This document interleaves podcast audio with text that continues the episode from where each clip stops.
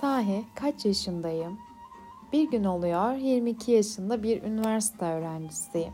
Bir gün ise 35 yaşında kariyer koşuşturmasında bir iş kadını.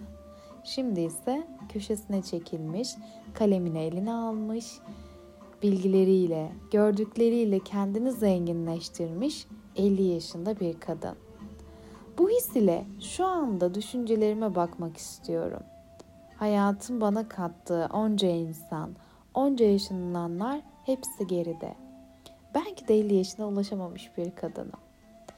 Bugün nefes alıyorsam yine aynı çizgimdeyim. İyiliğin, güzel düşüncelerin olduğu saf bakışlarla görmekteyim hayatı. Hayal ya, belki belki de yüzlerce çocuğun üzerinde onca dokunuşlar.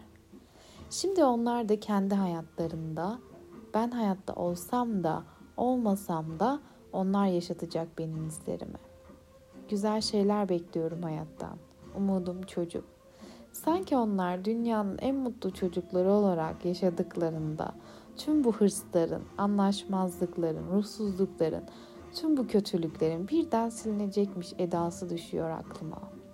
Çevremde onca insan çocuklara bir şeyler öğretmek veya işleri olduğu için onlarla birlikteler. Neden onların çocuklarda eksikliklerini bu kadar hissediyorum? İlim ve bilim elbet önemlidir. Bilmeleri de gerekir.